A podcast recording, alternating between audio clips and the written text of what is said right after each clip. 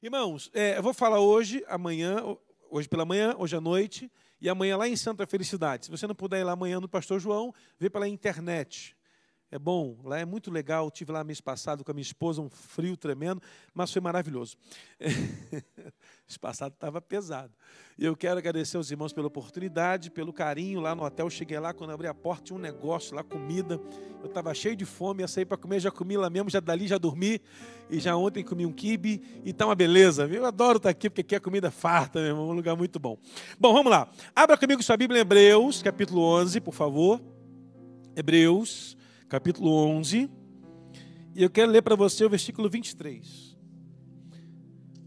É o ano de romper em fé. Lá na nossa igreja estamos no ano de proclamar. Cada mês proclamamos sobre uma coisa diferente. E esse mês estamos proclamando uma igreja cheia do Espírito Santo. E à noite vou falar sobre isso. Então vem, chega cedo, não tem hora para ir embora, venha com vontade de cultuar o Senhor. Você toca aí, você só sai cantando, você sai tocando? Vamos arriscar? Se der certo, deu certo. Errado, deu certo também. Amém. Vamos lá. É, Hebreus 11, versículo é, de número 23. Pela fé, Moisés, quando nasceu, foi escondido três meses por seus pais, pois viram que ele era um menino muito formoso e não temeram o mandamento do rei. Esse texto, irmãos, fala de um homem chamado Moisés, que foi talvez o maior líder da Bíblia, ou um dos maiores líderes da Bíblia. Depois de Jesus, Moisés talvez seja o homem mais citado em pregações, em estudos, quando se fala de liderança. Moisés passa por três ciclos na sua vida: 40 anos no Egito, 40 anos no deserto, 40 anos trabalhando no deserto e 40 anos tirando o povo é, do Egito e levando o povo à terra da promessa. Moisés é um líder que chama-nos atenção pela sua ousadia Embora ele se coloque como um homem tímido e difícil, de difícil palavra, me parece que Moisés tinha uma dificuldade na fala. Alguns alegam que ele era gago, outros alegam que ele era muito tímido, tinha dificuldade de se expressar em público. E o Senhor dá ele uma missão significativa: de ir até o Egito e tirar o povo do Egito e levar até o povo a terra da promessa que os seus pais, avós, bisavós, tataravós ouviram, declarado pela parte do Senhor, que seria a terra o Israel, o povo aquele a quem o Senhor havia chamado.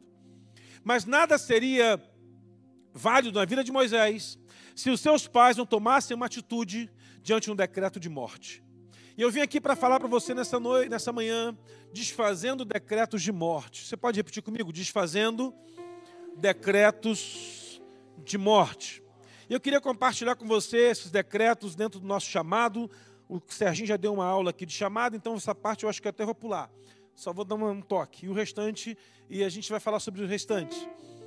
A gente olha para esse texto, vamos reportar ao Egito Antigo.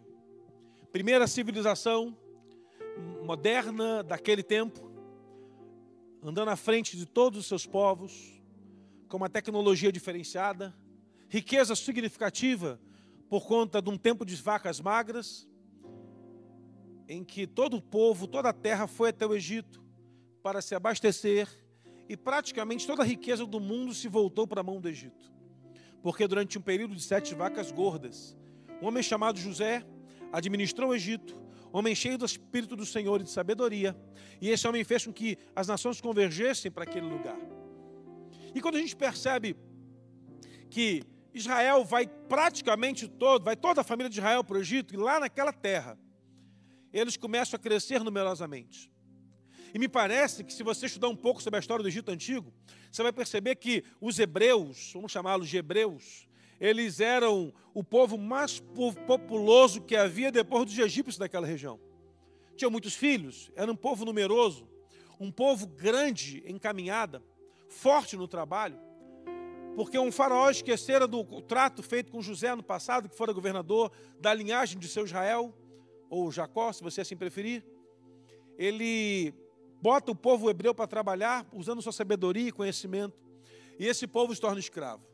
Temendo uma grande rebelião, foi-se estudar a história dos hebreus. E lá no Egito descobriu-se que se levantaria um dia um libertador para o Egito, para os hebreus. E esse homem seria um homem poderoso. Faraó, inadvertidamente, decidiu então tomar uma, tomar uma ação. Vamos matar todos os meninos que nascerem a partir de hoje no Egito. E curiosamente nasce Moisés. A Bíblia vai me dizer que Jesus nasce no período em que Herodes também manda matar todos os meninos recém-nascidos. Me parece que o diabo se levanta para matar projetos que o Senhor está plantando no ventre. A Bíblia diz que nós fomos chamados desde o ventre. Posso ouvir amém? Há um chamado para você no ventre da sua mãe. A Bíblia diz que o Senhor nos chamou, nos capacitou, nos escolheu lá no ventre. E dali por diante nós decidimos aonde queremos chegar no chamado que Deus nos, nos, nos colocou. Quando eu olho para Moisés, eu percebo que os seus pais não sabiam o que Deus tinha para ele. Mas os pais já declaravam que sobre Moisés haveria algo diferente. E aqueles pais pegam o menino e não aceitam o decreto do rei, escondem por três meses. Agora imagina as parteiras e os soldados procurando uma criança chorando e conferindo se era menino ou menina por todo o Egito. Como guardar um menino durante três meses que chora quando quer mamar, que grita quando sente dor, no meio daquele lugar pobre, sofredor, em meio a tendas, sem muita estrutura para cuidar de uma criança. Então a mãe de Moisés pensa: não vai ter muito jeito. Vou colocar meu filho num cesto, colocar no Nilo, e que o Senhor Deus guarde meu filho. A Bíblia diz que a mãe de Moisés coloca ele num cesto. E a Bíblia vai dizer que ele vai até uma, a um local onde a filha de Faraó está se banhando. E ela vê aquele menino lindo. E fala: criança linda, vou levar essa criança para casa e cuidar dele. Se Deus queria esconder aquele menino, não tinha um lugar melhor do que na casa do seu assassino. Porque eu duvido que o faraó mataria o seu netinho agora. Eu, agora você pensa, se Deus tinha um problema, ele solucionou fácil. Um dia eu vou encontrar Moisés. Então, mãe, deixa que eu cuido. Paz, em nome de Jesus. Deixa Deus cuidar dos seus filhos. Deixa Deus cuidar dos seus filhos. Porque você pode faltar amanhã e não vai ter mais controle sobre ele mas Deus nunca vai faltar, nunca faltará o controle sobre seus filhos. Eu não podia ter filhos quando me casei com a minha esposa, e eu descobri isso antes de casar. E fui falar com o pastor, e falei, pastor, estou com um problema aí, eu descobri nos exames aí que eu fiz, que eu não vou poder ser pai. Ele, besteira. Vocês conhecem, né, a peça, né? Besteira. Eu nem sei se eu conto para vir, porque ela pode não querer casar. Ah, esquece, esquece, vai, vai, vai dar certo. E eu acreditei, né?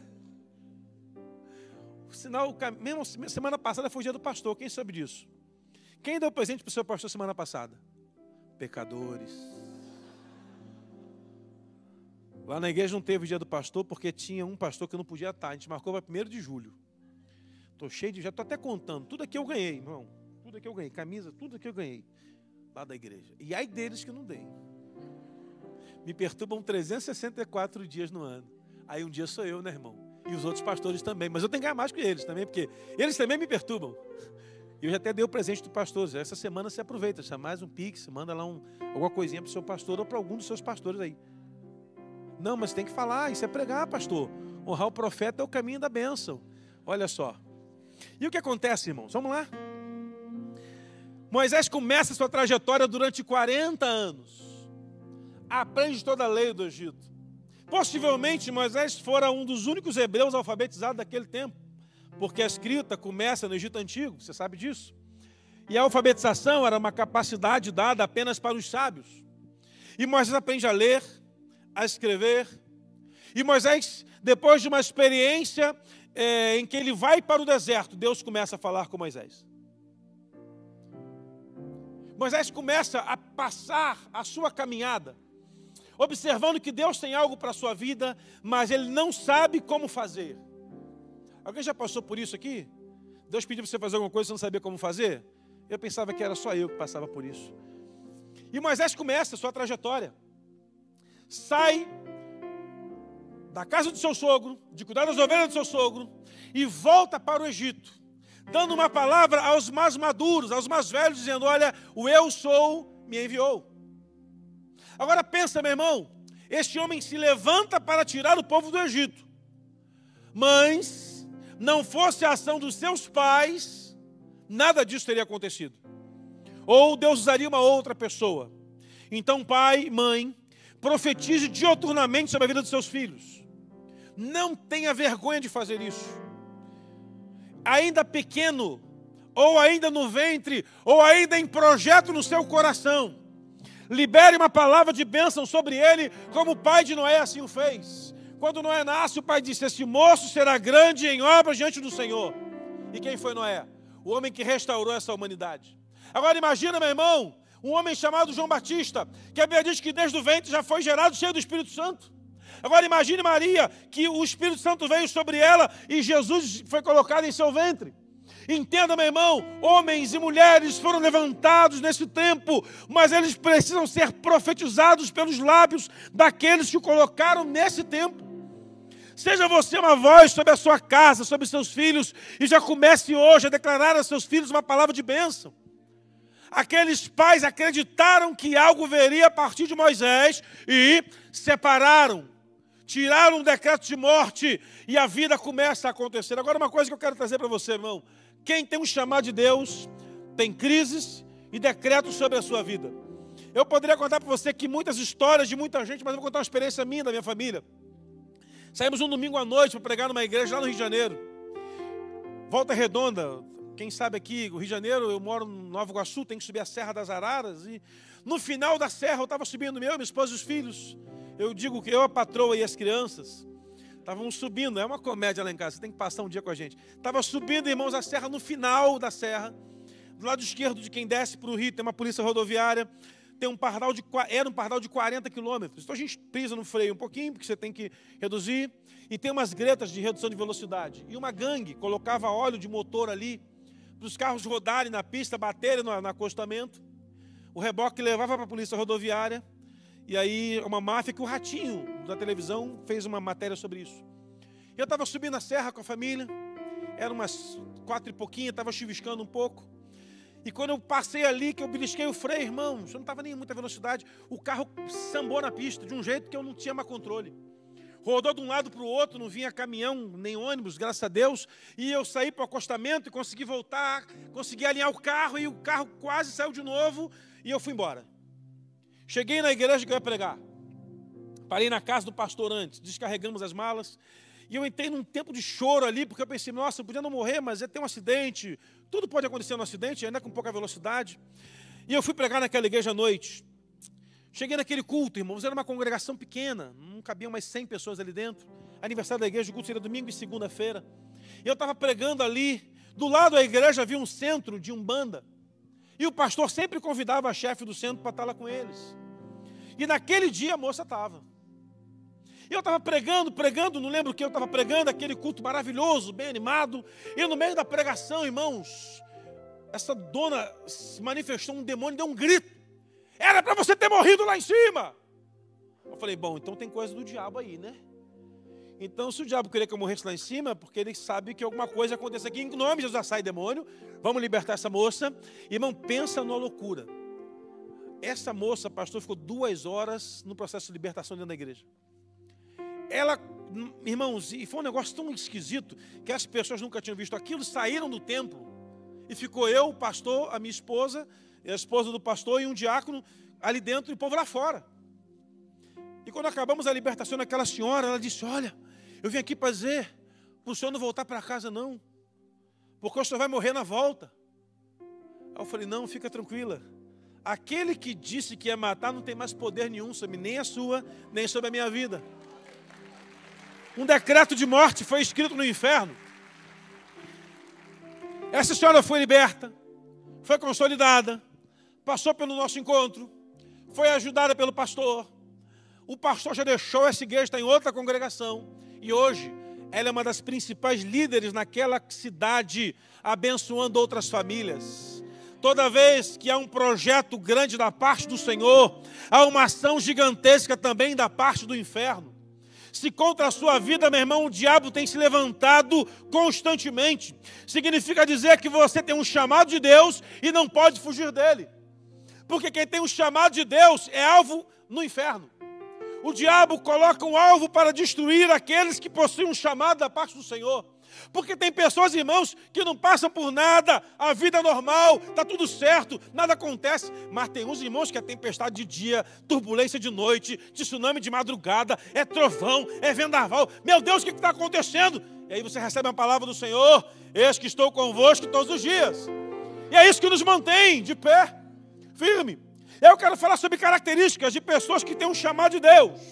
E eu quero usar Jonas como exemplo para isso. Não pensa num camarada sentado num sofá da sala, uma sala bacana de profeta, Smart TV, assistindo série Netflix. Netflix não, aquela série The Chosen. Estão assistindo? É joia, né, irmãos? Eu não assisti ainda não, minha mulher adorou. Eu não gosto de série, irmão. Nunca assisti, assisti uma série até hoje. Não, mas vou tentar essa, porque parece que é maravilhosa. Depois baixa o aplicativo lá, The Chosen.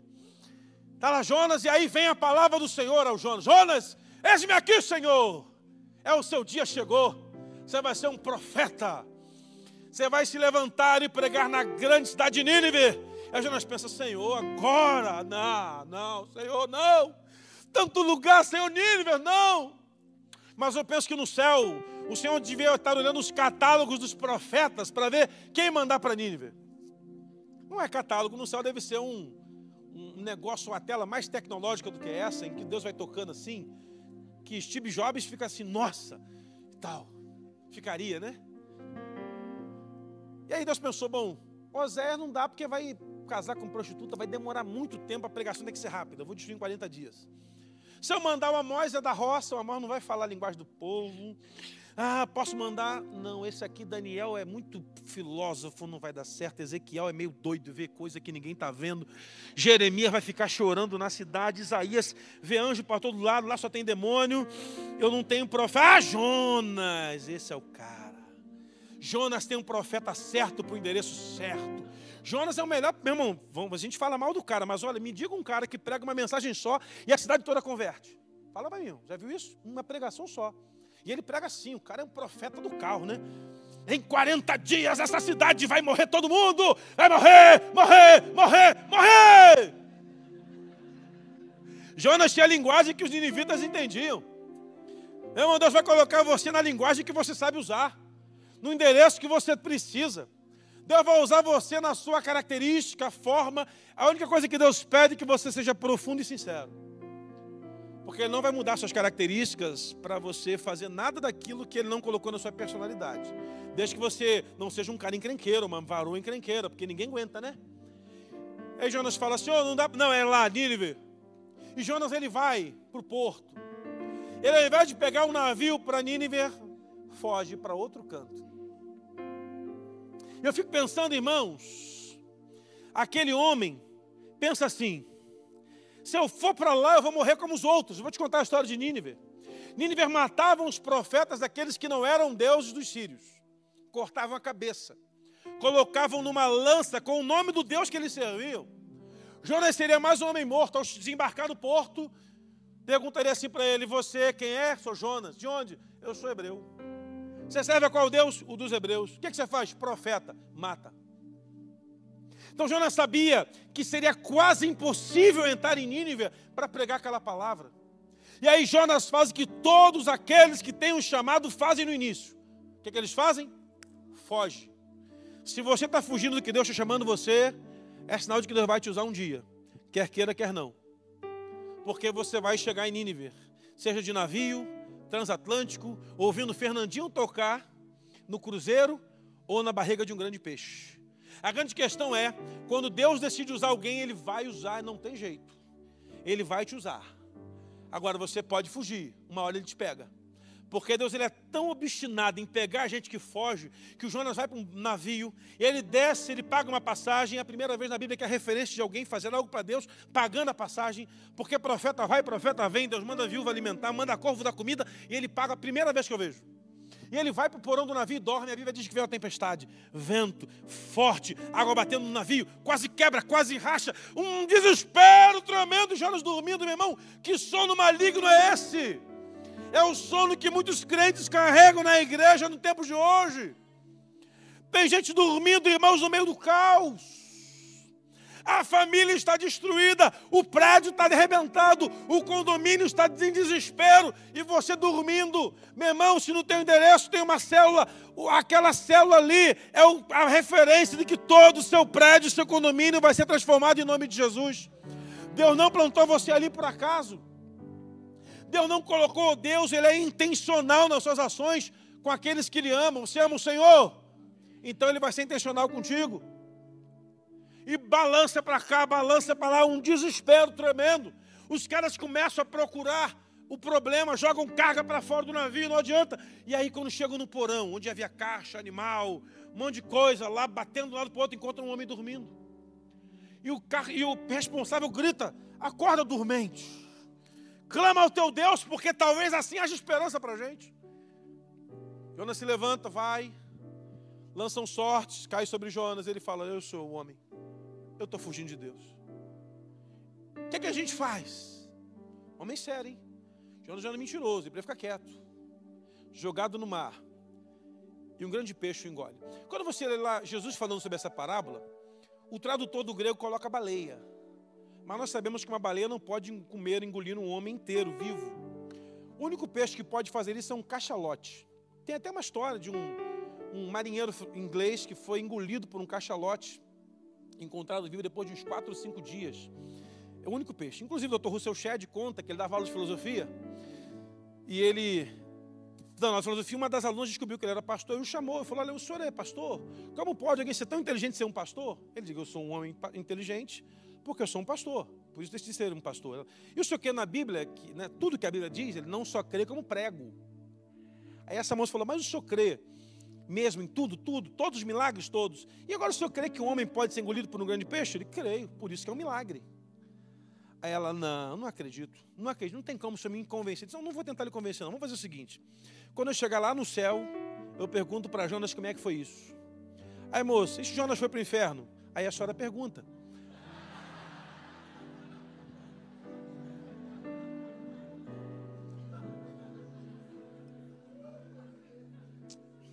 Simples, né? Resolveu o problema. Alguém vai ficar sem resposta. E aí eu fui estudar sobre esse peixe nativo. Nada em águas frias, onde não há, ou quase não há embarcação tripulável. Mergulha no, nada no mais profundo, os pescadores aí devem saber disso. Peixe esse que vive no Ártico. E agora Deus fala assim esse peixe: temos uma missão, peixe.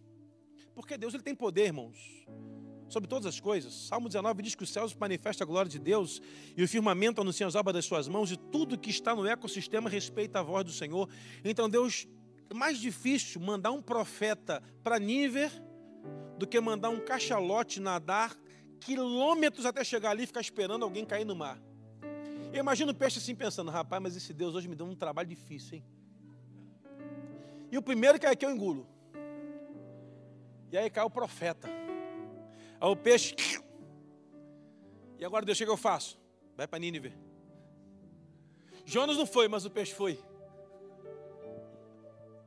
Deus ele é sensível à nossa oração, mas tem horas que ele aperta a gente, né, irmão? E Jonas foi vomitado. Imagina, eu, se eu estou lá, eu corro, mas eu faria uma selfie antes, para filmava, para vender para a internet. Isso é muito like, né, irmão? Pensa só, um peixe vomitando alguém na praia. Jonas se limpando do vômito e Deus falando: Pronto, não vai mais passar pelo porto. Já não vai ser mais morto dentro da área da cidade. Deus tem a solução para aquele a quem Ele chama. Deus tem a solução para aquele a quem Ele chama. Ele guarda, Ele sustenta, Ele mantém de pé. Se Deus te deu um ministério, meu irmão, Ele vai te guardar, vai te sustentar e vai te manter de pé. O problema é que nós já queremos o sustento antes de confiar no Senhor. Quando eu olho para Jonas, eu penso o seguinte: cara, joia. E ele vai pregando, e ele é um avivalista, ele prega com tremor e intrepidez, e todos ouvem aquela mensagem e pensam: como é que esse cara chegou até aqui? Se ele contar o testemunho dele, já vale, né? Vi engolido por um peixe. Meu Deus, como é que foi isso, seu Jonas? Olha, e tal, mas Jonas não queria isso. Jonas ele só dizendo, vai destruir a cidade. E aqueles homens que estavam acostumados com destruição se rendem ao Senhor. E a rendição daquele povo é unânime. De todos, do mais velho ao mais novo, do mais rico ao mais pobre, todos entram num jejum de três dias. Até o animal faz jejum. A Bíblia diz que haviam 120 mil daqueles que não sabiam discernir entre mão direita e esquerda, ou sejam, crianças, estavam para serem mortas em Nínive. E o Senhor poupou aquela cidade porque levantou alguém que entendeu o seu chamado e a sua voz profética. Erga sua mão bem alto nesse momento, em nome de Jesus. Feche seus olhos e diga assim bem forte: Eu não posso calar a minha voz. Diga, eu sou o único que posso calar a minha voz. Então eu decido profetizar em nome de Jesus. Glorifica ao Senhor por isso, meu irmão. O diabo quis tirar Jonas de, de, de, de, tirar Jonas de Nínive, não conseguiu. Tentou matar Moisés já no leito do nascimento, não conseguiu. Agora Moisés tem uma missão: convencer aquele povo difícil a sair com ele na direção do seu propósito. Porque Deus falou com Moisés. E agora convencer aquele povo a ouvir a voz de um profeta, segui-lo, ir na direção de onde o Senhor declarou que seria a terra da promessa, é o maior desafio que esse homem vai ter. E Moisés é um homem acompanhado por sinais. Os sinais do Senhor acompanham esse cara. É impressionante. Moisés ele tem trânsito entre os hebreus, por ser hebreu, e tem trânsito entre os egípcios, por ser um camarada criado lá dentro do palácio do rei do Egito. E aquele faraó, meu irmão, endurece o coração. O Senhor endurece o coração, não para dificultar o processo, mas para afiar o machado do, do, do profeta. Porque esse homem agora precisa confiar em Deus de uma forma como nunca antes. Irmãos, é o tempo da igreja confiar em Deus como nunca antes. Eu não sei se você percebeu isso, mas a igreja de agora não tem nada a ver com a que deixamos em 2020. Irmãos, nós tínhamos uma igreja em 2020 que era completamente diferente da que temos hoje. Eu me lembro que em 2019 traçamos um projeto de cinco anos, né? É, em desenvolvimento ministerial e tudo mais, e teve uma reunião e foi bacana, anotamos tudo tal. Chegou em janeiro, a gente tirou férias, fevereiro, começamos a ouvir de rumores de que ia fechar a igreja, tudo. Não, a igreja não fecha, não vai fechar, duvido. Estou para ver. Governador que vai fechar a igreja. Terceiro domingo de março, acabamos o culto de envio de missões, fechou. Eu falei assim: semana que vem abre, só em junho. Lá no Rio voltamos em junho. Fiscalização nas igrejas, de vez em quando batia lá alguém para fiscalizar. Tivemos alguns atritozinhos lá, mas tudo certo. E aí, tudo online. O povo lá da minha região é muito ruim para online. A gente tinha um canal no YouTube que nem usava. Tinha um Facebook, o Instagram era forte, mas o restante. Irmãos, foi uma maratona que eu nunca vi. Eu nunca trabalhei tanto na minha vida como na pandemia, pastor. E, e foi assim: nós começamos é, é, em março e só paramos em, em dezembro. Muito trabalho, irmão, muito trabalho. Eu ia para a igreja todos os dias, de segunda a sexta. Dei férias para todo mundo, de prim... quer dizer, eu não demos férias para todo mundo de primeira. E aí, quem estava com dia na casa foi descontando também, ficando e ficando. E aí começou a maratona, irmãos. Eu ia para todo dia. Chegava 10 da manhã, saía 4 da tarde. Para preparar material, porque tinha que ter assunto todo dia. A internet todo dia, todo dia tem que ter conteúdo. E falar besteira no YouTube é um problema, né, irmão? Ainda mais eu que falo um monte de bobagem, já viu, tem que melhorar, né? E começa a estudar e preparar material e gabinete, atendimento e tal, e atendimento online, o povo com pânico tremendo, desespero. E um dia eu saí de carro na rua do bairro. Irmão, parecia aqueles filmes de, de assim, deserto, ninguém, um jornal voando sozinho, assim, sabe? E um cachorro andando. Não vê esses filmes de deserto que só tem um camarada dirigindo. Mas eu percebi uma coisa: os velhinhos estavam tudo na rua. Os velhinhos tudo na rua andando cestinha na mão. Esses velhos não tinham que estar em casa, gente. Não, os velhos que vai morrer. É, mas ninguém, todo mundo na rua. E as irmãs da igreja, pastor, vamos voltar aos cultos, minha irmã, mas só está com 80. Só tem grupo de risco. Nada, pastor, quem vê 80 anos, cada mais 80 dias é lucro. Falei, olhando por esse lado, a irmã tem maior razão. Começamos a fazer culto gravado lá, ao vivo lá. Os idosos brigavam para ir. Porque os idosos estão tudo com WhatsApp agora, né, irmão? Isso é um perigo. Eles mandam zap. Eles digitam um tempão lá, né? Mandam áudio, tosse. Chegava os áudios lá pra gente.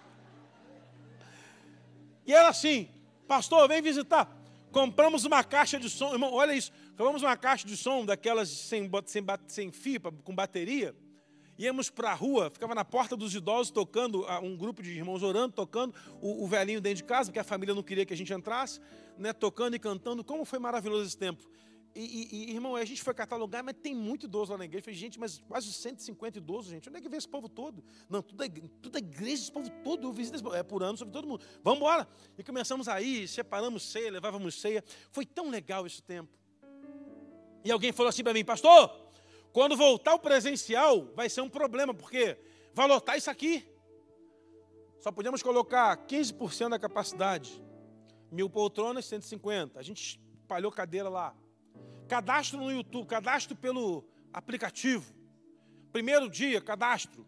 400 pessoas de manhã, 300 à tarde, 400 à noite. Falei, meu Deus. De manhã foram 30 dos 400 cadastrados. De tarde foram, nem teve culto.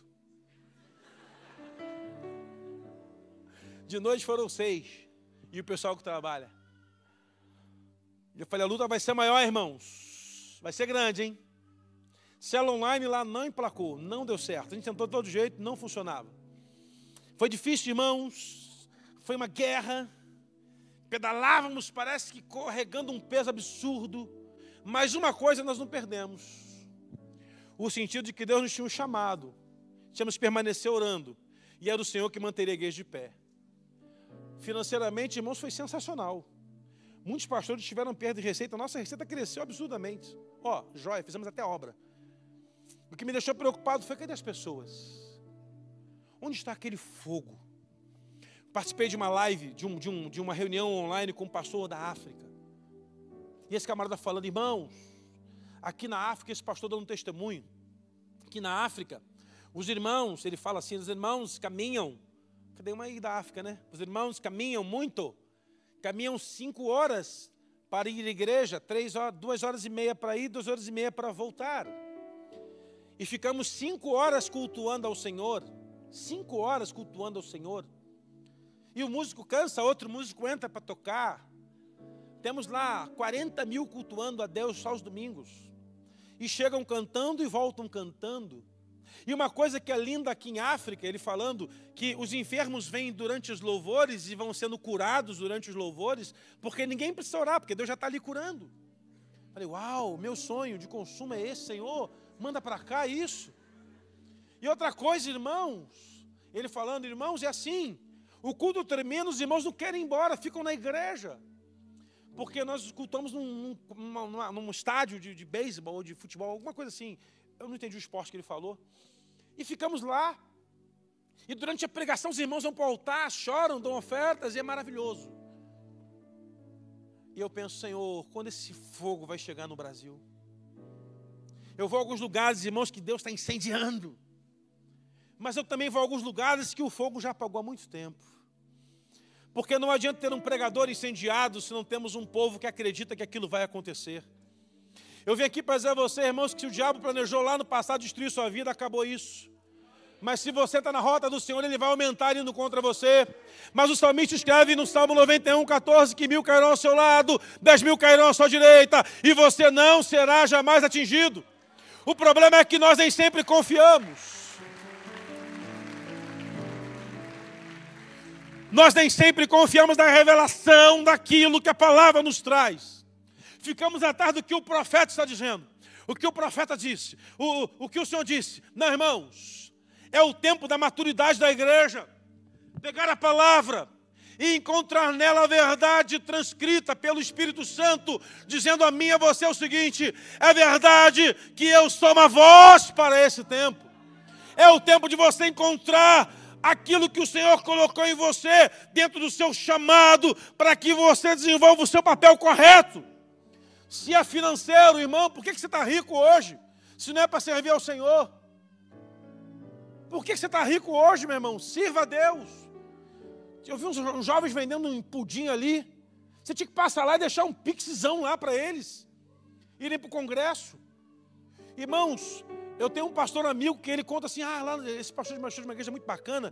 Fala assim: ah, lá na igreja é bom, que eu fiz uma campanha para levantar uma oferta para construir um templo em algum lugar.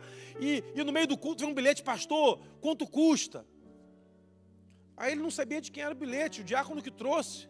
Ele botou assim: 2 milhões. Ele também não sabia, né? E pastor sempre chuta para cima, irmão. Porque vai acertar alguma coisa. Não, eu sou pastor há 20 anos. Eu vou chutar para baixo? Está para cima. Quer o que sobrar, compra cadeira, compra som. E ele levou lá o, o bilhete. E aí voltou o diácono. Pastor, o irmão falou que vai dar os dois milhões. Aí ele, mas já pediu oferta. Ah, constrói dois templos. O diácono prático também, né, irmão? Eu sentado assim, quem será essa ovelha, Jesus? Vou agarrar e vou levar lá para Nova Iguaçu comigo. Pensa nisso, irmão. Eu fui na Donep uma ocasião para conhecer a Donep. Eu tinha um carro velho, muito velho. Era um, uma orquestra, em cada esquina era um concerto. O povo dizia que era o carro da unção, onde ele passava ficava óleo. Parei lá o meu carro, entre duas Cherokee. Falei, para aqui que de repente recebe a unção, né? Eu saio daqui com a Cherokee. Nem sei quanto custa uma Cherokee. Eu não levo, levo, irmão. Depois eu ver o que eu faço. Peguei 100 reais para de oferta, porque eu sou um cara generoso. Botei no envelope. Quando eu abri o envelope, primeira oferta, 3 milhões. Falei, mas quem dá 3 milhões? 2 milhões, 1 milhão e meio, 700 mil, 500 mil, 300 mil, 100 mil e outros. Falei, eu não vou dar 100 reais. Porque vai pegar mal, né? Alguém que deu não. Guardei comigo o dinheiro, não vou dar. E guardei também envelope. Eu fiquei lá, eu fiquei curioso. Cassiane cantou, sei lá quem pregou, eu estava angustiado com aquilo. E veio um moço no testemunho, irmãos, eu ia comprar um avião. Falei, eu quero trocar de carro. O cara... E aí, irmãos, eu fui comprar um avião, já com a equipe técnica, não consegui. E aí o pastor falou, não, vamos botar lá duas mil cadeiras na igreja. E eu falei, ah, pastor, vou dar as mil, dei as duas mil cadeiras, ainda climatizei o tempo, abençoei. Irmão, sabe o que Deus fez? Deus é bom. Comprei um avião com tão, um desconto tão grande, que ainda suprou dinheiro para abençoar mais a minha igreja ainda. Falei, gente, tem muita gente rica financiando o reino. Então, se você é milionário, irmão, o seu chamado é para isso. De que vale você esconder tudo que você tem? Tem almas clamando por Jesus e só falta quem vá. Talvez você nunca vá no meio dos índios pregar o evangelho para ele, mas o seu dinheiro pode ir. Talvez você nunca vá lá na China pregar o evangelho na China, mas a sua oferta pode ir. Talvez você nunca vá no morador de rua dar coberta e comida para ele, mas a sua igreja vai. Alguém vai. Então, alguns que Deus vai levantar com um chamado financiador. Coloca teu coração nas coisas de Deus, irmão. Afinal de contas, tudo que você tem pertence a Deus. O dono do Santander, em Portugal, a filha dele colocou uma frase que me impactou. Meu pai morreu milionário dizendo que não conseguia respirar por conta da Covid. Algo que é de graça. Irmão, o homem mais miserável da minha cidade respira e não paga nada. Um dos homens mais ricos de Portugal morreu sem conseguir respirar. Então, meu irmão, o que você tem é de Deus. A tua casa é de Deus, teus negócios são de Deus, tua finança é de Deus. Dê para Deus, irmão. Coloca na mão de Deus. Eu duvido que Deus for teu sócio, Ele vai deixar você falir. Eu duvido, meu irmão. Eu duvido, eu te conto testemunhos aqui de gente que estava arrebentada na minha igreja, e lá o povo é bem menor, né? Eu cheguei um lá, pastor, eu lancei lá uns, uns, uns envelopes de oferta lá para uma campanha que a gente estava fazendo para a construção do templo. E as pessoas assim, pastor, eu estou entre quitar uma gigantesca dívida ou dar uma gigantesca oferta. Eu falei, ah, oferta? Eu falei, por que eu fui lhe perguntar? Se tu perguntasse ao fornecedor, ele ia falar que era pagar ele. Aqui, irmão, é semente a cá. Que você planta, colhe e dá fruto. E esse moço fez, irmão. Deu oferta. E continuamos a obra. E aí depois ele volta, pastor, o fornecedor me procurou, parcelou em 12 vezes. Falei, a oferta não vai parcelar, não, é à vista. Que negócio é esse? Olha só. Sabe o que acontece, irmãos? Nós colocamos a nossa empresa no primeiro lugar e Deus fica em segundo, ou que é? Deus fica ali na lista. Não. Busca primeiro o reino de Deus, sua justiça. As igrejas que mais avançaram nesse tempo foram aquelas que encontraram financiadores que amavam o Senhor. Então é você Deus achou você nessa noite. Deus já livrou você de morte, já salvou você de outros problemas. Então hoje Deus te levanta como financiador. Seja o primeiro a semear declarar: Eu amo o Senhor. Eu quero honrá-lo em espírito e também em verdade. Moisés agora sai com aquele povo. E agora Moisés tem um problema, irmãos. Juntar toda aquela multidão para ir com ele. Há várias teorias de quantidade. Dentre elas, uma de que haviam 600 milhões de pessoas, eu acho muita gente.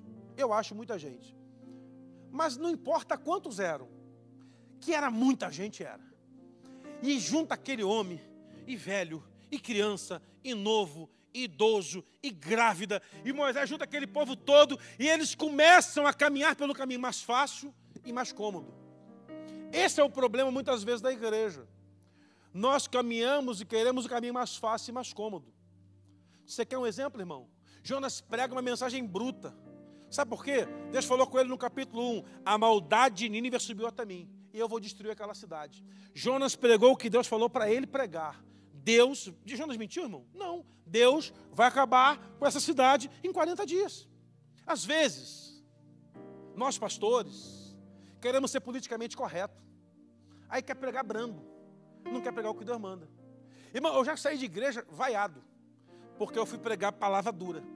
Deus mandou, mas no final das contas, dá tudo certo. O pastor não me chama mais, eu também não volto, eu fico triste com eles, eles ficam tristes comigo, mas alguém apanhou.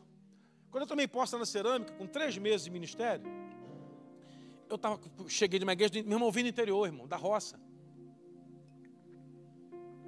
A igreja que eu pastoreava experimentou um crescimento assim significativo. E fui para Nova Iguaçu. Uma igreja já maior, estruturada.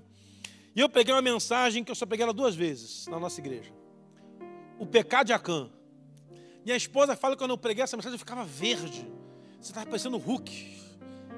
A, a jugular tremia assim, o óculos embaçava. Eu pregava ali, pecado de Acã. E eu falei assim, irmãos, agora você tem a mensagem. E eu falei assim, a espada está sobre a sua cabeça. Olha eu, meu irmão, três meses na igreja.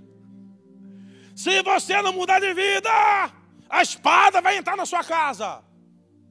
Amém. Acabou o culto, vai embora. Corri para o gabinete. Quarta-feira, uns grupos juntou, pastor, a gente queria conversar com o senhor. Falei, pô, o senhor está sendo muito duro. É. Está gostando? Não, meu irmão. Não. É isso mesmo. Deus mandou pregar isso. Olha, Deus nunca mandou, mas por isso, agora mandou pregar. Irmãos, os testemunhos foram sensacionais. Gente que roubava água da companhia de água. Eu falei assim, ó, você tem 24 horas para desfazer todo gato que você tiver na tua casa. Você tem gato na água, gato na luz, gato na internet, gato no celular, tudo, tudo, tudo, televisão, tudo. 24 horas. A partir de 24 horas, a espada passa. Irmão, parece até que eu denunciei. Teve um cidadão lá que era um líder da igreja. A SEDAI foi lá, a companhia de água. Multa, cinco pau. A igreja chegou a me emprestar, pastor? Tinha, tem, mas não vai emprestar. A espada está na tua casa, se vira. Outro luz. A outra, a outra saiu zombando de mim. Irmão, olha, isso é, testemunho, você pode perguntar as ovelhas lá. Essa mulher tinha, inter, tinha televisão pela, pelo gato, na televisão lá, era gato net, lá chama. Catnet, é o um nome chique. Catnet. Passou um caminhão da cervejaria, puxou o cabo, a televisão dela caiu. Puf! Ainda pegou fogo na parte elétrica. E eu ficava assim na igreja. Quando eu falava, não, não, o pastor falou, vai dar certo.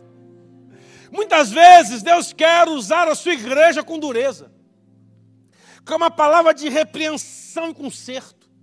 Chegou um casal no meu gabinete, que eu nem sabia quem era, um domingo à noite, acabou o culto, uma, uma pessoa, pastor, atende meus primos, eles estão precisando falar com o senhor, tá, entra aí, senta aí, tal.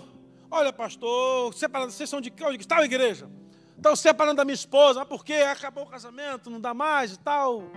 Acabou, vamos separar, beleza. Vocês tiveram que falar comigo por quê? Não, a minha prima falou que você ia dar uma palavra. Vocês estão aqui, vocês querem uma palavra então. Então é o seguinte, vocês vão fazer o seguinte. Vocês vão separar, mas daqui a 30 dias. Que isso, pastor? 30 dias. Vocês vão jejuar durante 30 dias. E vão orar junto toda noite. No pé da cama, ajoelhado. Só vocês dois. Sem os filhos saber, sem ninguém saber. Vão jantar junto todo dia à noite. Vocês dois na mesma mesa. Vão olhar no olho um do outro. E vai assim, 30 dias. Depois de 30 dias, vocês voltam e aí se separam. Aí a mulher falou assim: Meu pastor falou para a gente separar e me deu um cartão, porque ele é nosso advogado, e já vai fazer a partilha. Eu arranquei os 30% do pastor dela. Nem voltaram.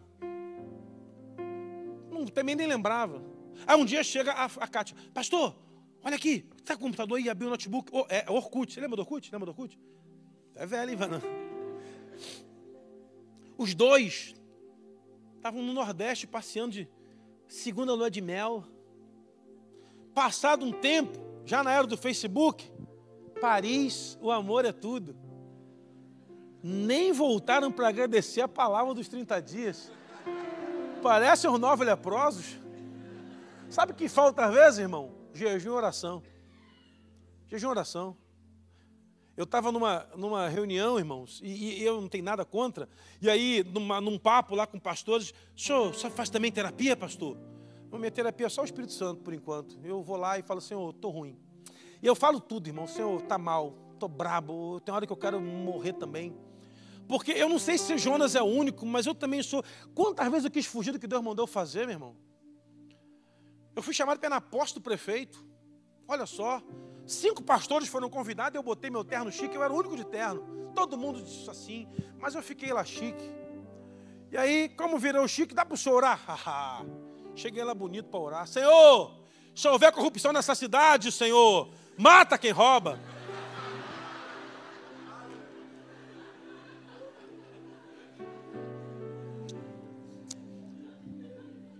Foram os melhores quatro anos administrativos na cidade, obra para todo lado, hospital.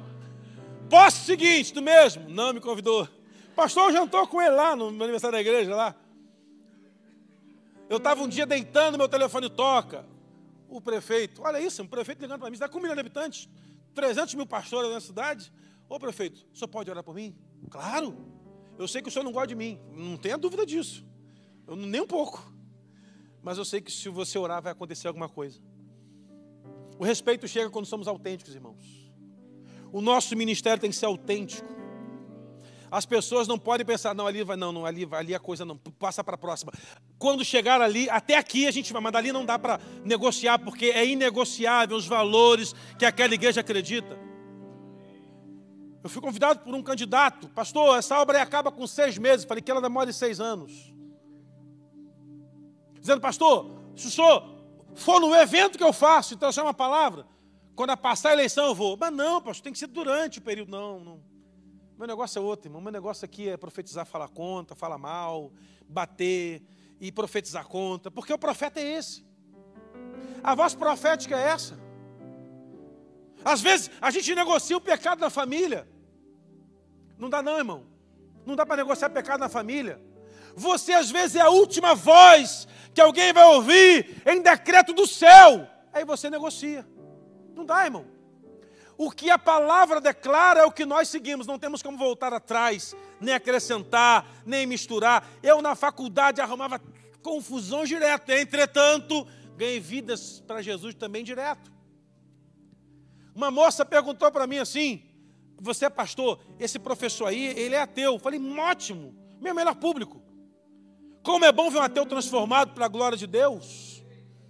Aí a outra menina, essa menina era chata. Esse professor é espírita, minha filha, deixa a religião dos outros falar. Eu sei em quem eu tenho crido. E eu estou aqui para ser voz de Deus. E não tinha uma vez. Se falasse contra a palavra, professor, não concordo. Você quer ser mais inteligente que Darwin? Não sei nem quem foi Darwin. Eu sei quem foi Jesus Cristo. E esse eu tenho um papo uma, uma treta com ele aí, que a gente anda juntinho, sempre, sempre, sempre. E é com ele que eu ando. E a gente vai olhando a nossa juventude, se perdendo na universidade, porque a gente negociou. Não tem negócio. Não tem negócio. Essa juventude vai ser a mudança do Brasil. Essa juventude. Curitiba precisa ser juventude forte, inegociável.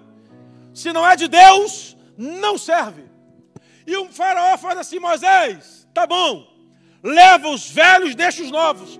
Moisés fala: não vai ficar ninguém. Deixa tal grupo, não adianta. Leva os pequenininhos, não. Morte de mar no Egito. Vamos todos embora para a terra que Deus prometeu. Não vai ficar uma unha. Moisés se preocupou com detalhes. E aí todos saem com Moisés pelo caminho mais fácil, mais rápido, mais seguro. E o texto diz que eles chegam diante ao mar. E aí temos um problema atravessar, cruzar o mar, gastar esse tempo, o farol se arrepende e vai atrás. E aí, irmãos, a gente aprende uma coisa. Quando nós fazemos aquilo que Deus nos manda fazer, milagres fazem parte do nosso currículo. Milagres. Esse templo aqui foi um milagre. Essa construção foi um milagre. A sua casa é um milagre. A sua vida é um milagre. O seu ministério é um milagre. Irmãos, eu não era para estar aqui, eu tinha. Eu tomei cadernal até 14 anos. Cadernal assim de dar convulsão, batia a cabeça na parede. babava na escola, chamava minha mãe na escola, teu filho está com um problema aí, ó. É, eu ia na igreja, e até que eu estava num culto, sentado numa cadeira lá no meio, uma vigília. Eu morava numa comunidade muito pobre, irmão, eu sou dos muito pobres, sabe? Aqueles muito pobres. Eu, eu fico vendo como Deus faz coisas, porque um dia eu estava eu tava viajando para um determinado lugar, eu estava sentado num avião chorando, Senhor, onde que eu imaginaria um dia tentando num avião, Senhor? Se eu fosse funcionário para limpeza de avião, só isso. Só isso. Uma pobreza muito grande. Mas eu me apaixonei por Jesus, irmãos. E não tem volta. Eu não largo nada nessa vida. Não largo Jesus por nada nessa vida. Eu estava no culto e o pastor fez um apelo, irmão, se alguém aqui que é dependente de remédio vai ser curado hoje. Ele só pode ser eu, 14 anos. Aí eu fui na frente, tinha um monte de jovem ruim também lá. Metade foi na frente, tudo ruim de remédio. E vai ser diazepam, essas coisas pesadas, tarja preta. E eu fui, estou falando meu testemunho, não é para você fazer isso não. Eu acabei de receber a oração do pastor. Eu vou até pregar na igreja dele agora no final do ano. Vou contar esse testemunho para ele ao vivo. Eu fui lá no banheiro, joguei fora o gadernal, falei, nunca mais eu tomo esse remédio. Nunca fiz exame para saber se ficou bom. Mas, mas a convulsão foi embora, já valeu. A convulsão foi embora. A convulsão não tem mais. Milagres fazem parte daqueles que não negociam o que a Bíblia nos ensina. Quando a igreja ela não negocia o que o Senhor declara sobre ela, não tem volta. Moisés está ali. E agora temos um problema: o faraó vem matando. Quer dizer, vem tentando matar está um dia deles. E o povo, voltando a ser povo, começa, Moisés, por que, que você não tirou lá do Egito, que estava ruim, mas estava bom? Já entendeu? Estava ruim, mas estava bom. É melhor ser ruim vivo do que estar tá livre morto. É melhor ser um escravo vivo do que um livre morto. E Moisés começa, Senhor, calma, e o povo fala, fala, e muitas vezes, povo, a nossa voz atrapalha o nosso líder de ouvir o que Deus está falando. E Moisés para de ouvir o povo e vai orar. E vai ouvir Deus. Senhor, o que eu faço? Senhor, o que, é que eu faço? Imagina uma oração sincera. O povo todo ali perturbando, Moisés na beira do mar. O farol chegando, ele, Senhor, agora é tudo ou nada. Senhor, olha aí, não me esquece não. O que, é que eu faço? Deus dá uma palavra que para mim foi uma palavra que virou uma chave da vida de Moisés. Deus declara a Moisés assim: Por que clamas a mim? Mande que o povo marche.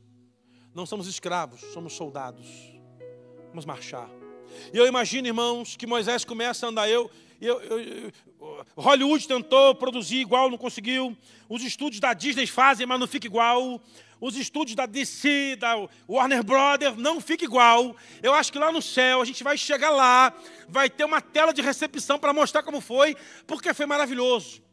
Eu quero que Moisés feche os olhos e bota o primeiro pé na água. E aí não sente a água. Cadê a câmera? Está em mim aqui. Foca em mim aqui, varão. Varoa, quem está aí? Quem, meu Deus, sumiu. Vai você, foca em mim aqui, linda, mais perto, eu gosto de perto. Isso, isso, assim. Estou bem, estou legal. Tá bom. Pegou o olho fechado? Porque é nessa hora a gente faz de olho fechado, irmão, porque para não ver a bobagem que pode acontecer. Moisés vai de novo. Tá! Quase cai. Porque essa calça que usa por baixo, térmica, é um problema. Não consegui acostumar com esse negócio. E dá o terceiro passo. Tá! E quando Moisés olha, à medida que ele anda, a água vai se abrindo. E aquilo vai incendiando o povo. E o povo vai andando atrás de Moisés. E esse é o maior milagre coletivo da Bíblia. Entenda uma coisa, meu irmão: cristão sabe desse milagre, muçulmano sabe desse milagre, Hare Krishna sabe desse milagre. Espírita kardecista sabe desse milagre, ateu sabe desse milagre, porque quando Deus opera um milagre gigantesco, todos se colocam de pé para dizer: Ele é Deus, Ele é Deus, Ele é Deus. Todo mundo sabe, aprende na escola, minha irmã, na escola, a criancinha pequenininha chega, mãe, sabe a história do Moisés? que abriu o mar, todo mundo sabe. Era o cartão de visita do Senhor para aquele povo, dizendo: entendam, eu estou com vocês até o final. Entenda, meu irmão, Os decretos de morte caem quando você confia exclusivamente que o Senhor vai contigo até o final. Aprenda isso. Aprenda que o mar das dificuldades, o mar das crises, o mar das adversidades, se você quiser parafrasear assim, fazem parte da nossa caminhada, mas os milagres não nos esquecem. Milagres fazem parte da nossa vida. Milagres fazem parte da nossa história. E a igreja precisa optar, nesse tempo, pós-pandemia, eu digo isso, a igreja tem que optar se ela será uma igreja comum ou uma igreja de sinais e milagres. E eu já decidi, irmão, sinais e milagres, eu não quero outra coisa. Eu quero que as pessoas entrem pelas portas sem resposta e saiam pelas portas convictas de que Deus vai fazer. É impressionante, meu irmão, a capacidade de Moisés gerir aquele povo naquele deserto gigantesco, atravessando o mar. No final tem culto, tem festa, mas antes eles confiaram na palavra do líder, que dependia exclusivamente de Deus. Líderes dependam exclusivamente de Deus sua habilidade não serve para mais nada pós-pandemia. A nossa habilidade acabou, irmãos. Não existe mais bom em alguma coisa ou outra. Temos que ser bons em fazer o que Deus está mandando fazer. É o tempo de fazer o que Deus está mandando fazer. E às vezes manda fazer algumas coisas esquisitas, né? Mas a gente tem que fazer. Porque se a obra é dele, se a casa é dele, se o poder é dele, e se somos dele, se conectar tudo isso, vai acontecer coisas extraordinárias. Aprenda uma coisa, meu irmão: a única manifestação de Deus aos homens, chama-se milagre. Deus não faz nada que não seja milagre. Aprenda isso, só milagre. Deus só faz o que é sobrenatural. Aprenda. Eu estava numa reunião de pastores, um pastor para dar testemunho. Irmãos, eu fui a Israel em 2017. Como é que eu fui a Israel? Foi assim. Um casal de membros da igreja pagaram a passagem para Israel. 15 anos depois, descobriram que não iam poder Israel porque a empresa não liberou ele. Faltava-se 30 dias para ir para Israel. E aí tinha que dar os nomes dos que iam na caravana. E esse casal, esse casal de empresários, chegou lá na igreja e falou assim: Olha, eu quero dar para o pastor Fulano a passagem para Israel. Pensa só, chega uma pessoa, 20 conto, na época, gastava assim, eu fui lá, gastei uns 20 e poucos mil reais com a minha esposa, é, para Israel.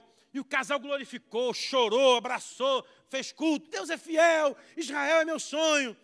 Aí o pastor, o casal falou assim: vocês têm passaporte? Não. Então não tem como ir. Esse pastor do lado falou assim: vocês estão falando de passaporte? É, eu tenho, então vai. Irmãos, ganhar uma passagem para Israel é um milagre. Para tirar passaporte, qualquer pessoa pode fazer. O problema é que as pessoas querem que Deus faça o que elas têm que fazer. Deus não vai fazer. Orar pela sua família é você quem faz. Ser exemplo para a sua casa é você quem é. Profetizar a restauração na sua casa é você quem faz. Convidar para ir na célula é você quem chama. Eu vou esperar o Espírito Santo tocar no coração. Não vai tocar, não, irmão. É você quem vai chamar. É você quem vai visitar. É você quem vai lá orar. É você quem vai dizer, vai acontecer milagre. É você quem vai botar a mão e vai dizer, Senhor, eu creio que o, que, o, que o doente vai se levantar desse leito. É você quem vai fazer. Eu estava no hospital visitando uma senhora, irmãos. Aquela senhora estava com uma complicação renal muito difícil estava numa situação muito complicada mesmo, muito complicada a situação dela. E eu cheguei lá no hospital, e a mãe, que já faleceu, uma mulher de fé, falou, pastor, ora por ela. Eu estava em pé se olhando para aquela senhora, aí veio o médico da família, falei, não, eu sou pastor da família. Pastor, ora aí, porque não vai durar muito tempo, não. Aí eu falei assim, ah, vou fazer então uma extrema unção gospel, né? Senhor, ela já é crente mesmo? Aí o médico voltou, aí é afrontoso, né, irmão? É afrontoso. O médico volta e fala assim, porque nesse caso nem Deus levanta. Eu falei, agora mexeu comigo. Quem falou? Não, o lado dela é, já era. Senhor, o negócio é o seguinte. Eu quero evangelizar esse médico. Levanta essa mulher aí, Senhor. Aí eu voltei cheio de poder. Senhor, levantei a mão. Aí eu comecei a olhar para o pessoal. Ora abaixo. UTI, ora abaixo. Os parentes tudo me chamando. Ora aqui também, ora aqui também. Orei por todo mundo. 20 dias depois, aquela moça estava na igreja testemunhando, de pé. Voltou para o tratamento. O médico é um japonesinho. E ela falou assim com o doutor: Doutor, meu pastor mandou um abraço para o senhor. Ela era de uma outra igreja. E o médico falou: Aquele pastor, aquele altão, é, ele é de fé. Que eu já estava pronto para fazer teu óbito. Ela: Não, mas eu estou aqui de pé. casou de novo. Casou de novo, depois de um tempo. Já era, era divorciada, casou de novo. Construiu família. Por onde passa o testemunho? E aquele médico guardou a língua. Porque desafiou o Deus vivo. Quanta gente desafia Deus na tua frente, você fica calado. Ah, irmão, entenda uma coisa. O Senhor que você serve tem ainda todo o domínio, todo o poder. E aí Moisés, passando pelo mar com aquele povo, o milagre é sensacional que a Bíblia diz que eles passam na terra com o pé seco. Nem umidade tinha para não resfriar aquele povo. Deus é metido, né, irmão? Fala mesmo. Ele cuida de todos os detalhes, né? Como é que vai ter xarope para esse povo todo no deserto, né? Então deixa a terra sequinha, já para acostumar com calor. Todo mundo com o pé seco. Ah, meu irmão, entenda uma coisa. Quando Deus faz algo em sua vida, é algo inquestionável. Não há dúvida de que Ele está fazendo. Não há dúvida de que é Deus. Não há dúvida de que Ele colocou a mão. Quando Deus restaura um casamento que não tem mais jeito, não há dúvida de que foi Deus quem colocou a mão. Quando Deus restaura uma empresa que já faliu, não há dúvida de que Ele colocou a mão. O problema é que nós não testemunhamos que foi Ele que fez. Nós gostamos que as pessoas falem da nossa habilidade. Mas você é um CEO muito habilidoso, você é um mestre na administração, na gestão. Sim, tudo bem. Mas o Deus que eu sirvo, Ele que tem todo o poder no céu, na terra, e Ele nunca vai desamparar aquele que deposita toda a sua confiança nele.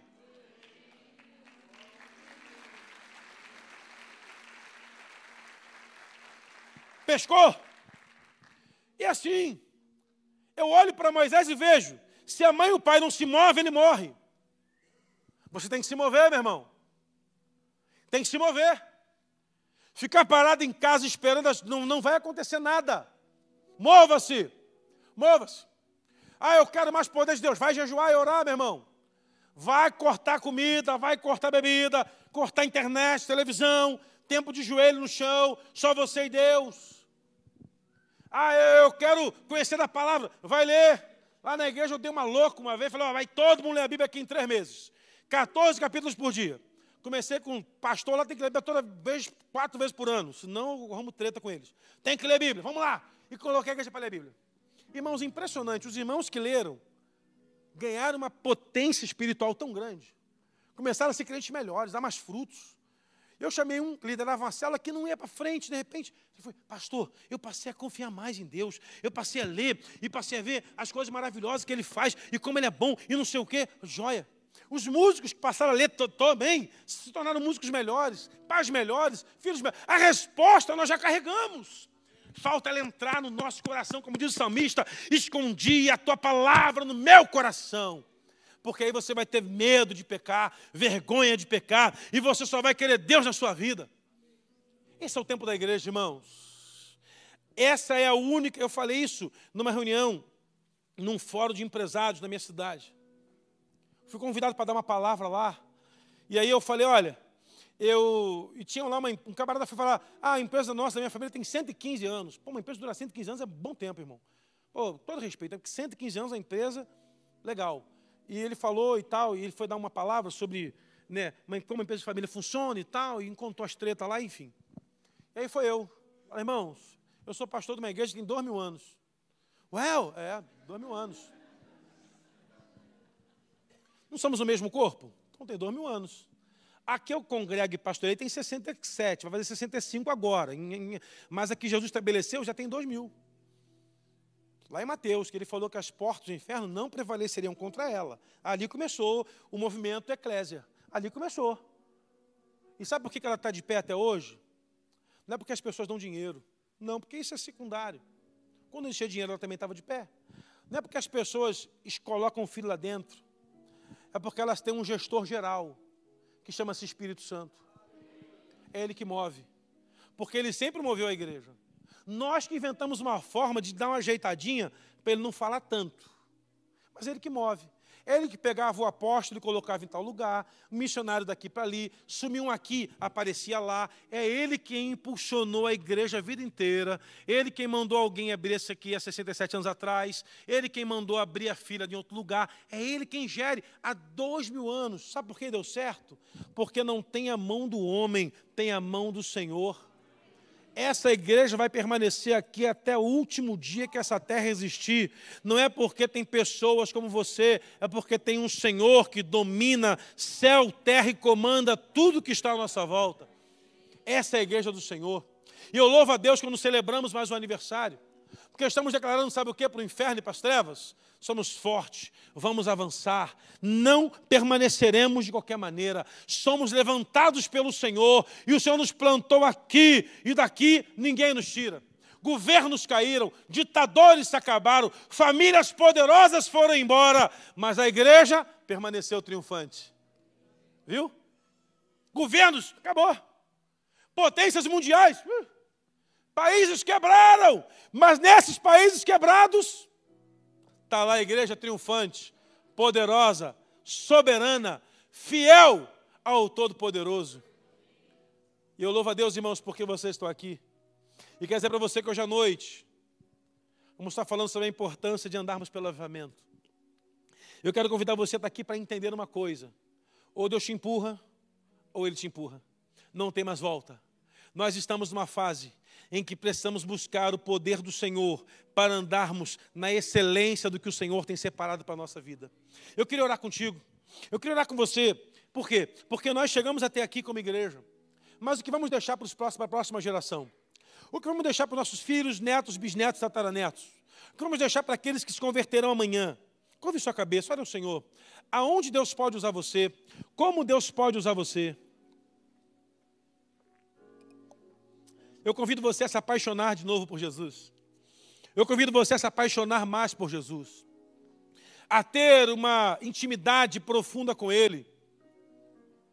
A olhar para o Senhor Jesus e crer que Ele não é nada mais, nada menos do que o autor e consumador da sua fé.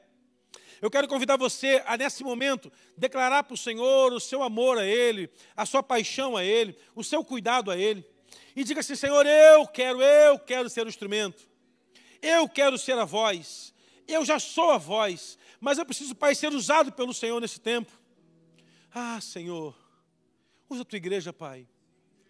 Eu já coloquei, vamos lá, as minhas vestes brancas. Essa. Vamos lá. Olha o Senhor onde você está, irmão. Se coloca de pé no seu lugar. Deus quer usar você. Quer usar a sua vida. No seu limite. Pastor, eu sou limitado. Eu, eu também sou, meu irmão. O único que era ilimitado era Jesus. Ele não tinha limite, agora eu também tenho. Os discípulos tiveram, os apóstolos tiveram, e, e o fato de ser milagre é porque você é limitado mesmo. É porque você é limitada mesmo. Pastor, as pessoas não dão credibilidade na minha empresa porque eu falo. Fale em nome de Jesus para você ver. O mundo se cala diante da voz do Senhor. Eu quero convidar você a se mover no Espírito nessa manhã. A dizer, Senhor, usa a minha vida. Eu quero ser comissionado como missionário se não as nações, a rua que eu moro, ao prédio que eu moro, o missionário da minha família, o missionário onde eu chego, na fila do banco, na fila do aeroporto, na fila da rodoviária, dentro do Uber que eu estiver andando, dentro do táxi que eu estiver andando, eu quero ser uma voz do Senhor. Eu sou a voz que o Senhor vai levantar nesse momento, em nome de Jesus. Convide ao Senhor para fazer parte dos seus projetos em 2023, 2022. Convide o Senhor para fazer parte da sua história nesse tempo. Deixe o Senhor conduzir sua vida. Deixe o Senhor fazer as coisas. Entrega o domínio na mão dele. Entrega o domínio na mão do Senhor. Convoque o Espírito Santo para escrever a sua trajetória daqui para frente. Ah, Senhor, em nome de Jesus, Pai. Toda frieza que há no seu coração nessa noite o Senhor quer destruí-la agora em nome de Jesus. Se você sente um coração frio, distante de Deus, eu quero convidar você a vir aqui no altar do Senhor para reaquecer a chama no seu coração. E se você está aqui e não entregou ainda a sua vida a Jesus, não confessou a sua fé a Jesus, e quer fazer isso nessa noite, eu queria que você pedisse a alguém que está do seu lado para trazer você até aqui à frente. Vem com alguém até aqui à frente, a gente quer orar com você queremos receber você, queremos abençoar você. Se você quer entregar sua vida a Jesus, pode vir aqui à frente. E aí o pessoal da integração vai identificar você. Se tem alguém, pode vir aqui à frente. Pode vir aqui à frente. Isso, o povo da integração ajuda aqui. Se há mais alguém, olha, eu quero entregar, quero voltar a Jesus. Eu quero voltar a caminhar com o Senhor. Pode sair do seu lugar e vir aqui à frente. Não tem, não tem, não, não fica com vergonha não, pode vir. Pode vir. Pode vir. Isso, pode vir. Se você quer entregar sua vida a Jesus, pode vir do seu lugar. Líderes de célula podem se movimentar aqui para ver quem está aqui, que não é da sua célula, já leva para a sua. Você vai fazer parte de uma nova família. Pode sair do seu lugar, líder de célula, já começa a ver quem está aqui, que não pertence à sua célula, que você não costumeiramente vê na congregação. Convoca essa pessoa para estar com você. Senhor, queremos sair daqui vocacionados a fazer a tua vontade, a servir na tua obra, a fazer o que o Senhor manda. Não viemos aqui para brincadeira, não estamos aqui, Deus, para fazer média, estamos aqui para servir ao Senhor. E o mundo saberá que é uma igreja forte, porque onde nós estivermos estará a tua igreja, e ela será forte, soberana, triunfante, poderosa. E Pai, iremos avançando de glória em glória, em nome de Jesus e faremos a tua obra, Deus, até o último dia e até os confins da terra, em nome de Jesus. Glorifique ao Senhor.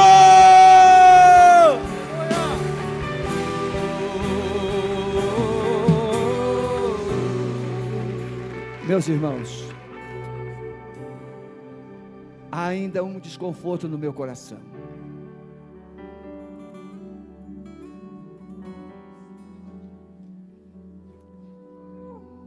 Nós oramos com pessoas aqui, que o Espírito Santo falou de forma muito pessoal. Mas há um desconforto no meu coração. De que tem pessoas aqui que receberam decretos de morte e pararam de viver. A vida paralisou. A vida perdeu significado. Mas hoje você ouviu Deus transformando decretos de morte em decretos de vida. Então eu quero desafiar você, lá na galeria, se alguém aqui recebeu uma palavra de maldição, uma palavra de morte que paralisou você,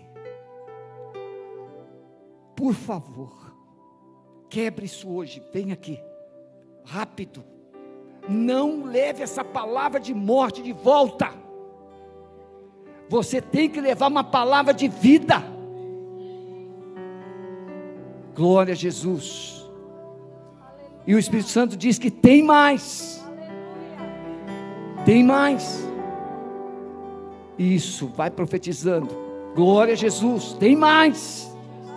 Aleluia. Não vai sair daqui, não vai ficar uma unha. Nem uma unha. Os intercessores, por favor, me ajudem aqui. Pastores aqui.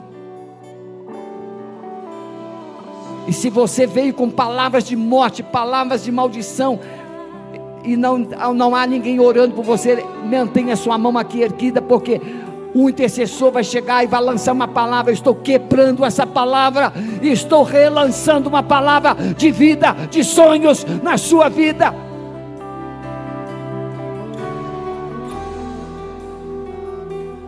Camila e Deus, vocês não têm noção do que Deus ainda vai fazer.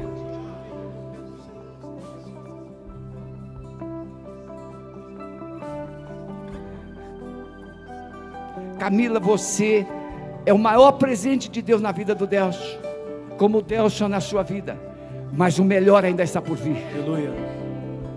Aleluia. Aqui mais intercessores, aqui pastores, aqui por favor.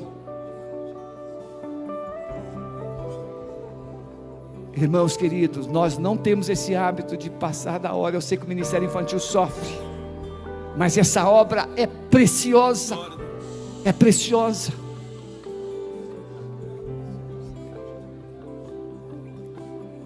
Agora, eu quero que você pense. Ore agora. A igreja agora ore. Pergunte, Espírito Santo, quem o Senhor quer me usar para mudar a vida? Deus vai colocar um nome, Deus vai colocar uma família que você precisa trazer hoje à noite. E o que está acontecendo aqui nesta manhã acontecerá à noite. São oportunidades ímpares. Essa obra poderosa de Deus. Que o amor de Deus, o nosso Pai, a graça maravilhosa de Jesus Cristo, seu Filho amado, e as consolações e o poder do Espírito Santo, seja com a sua vida, seja com o seu casamento, seja com a sua família, seja com a sua casa e com todo o povo amado de Deus, presente em toda a terra, agora e para sempre. Amém. Vão na paz, Deus abençoe. Até logo mais às 18h30.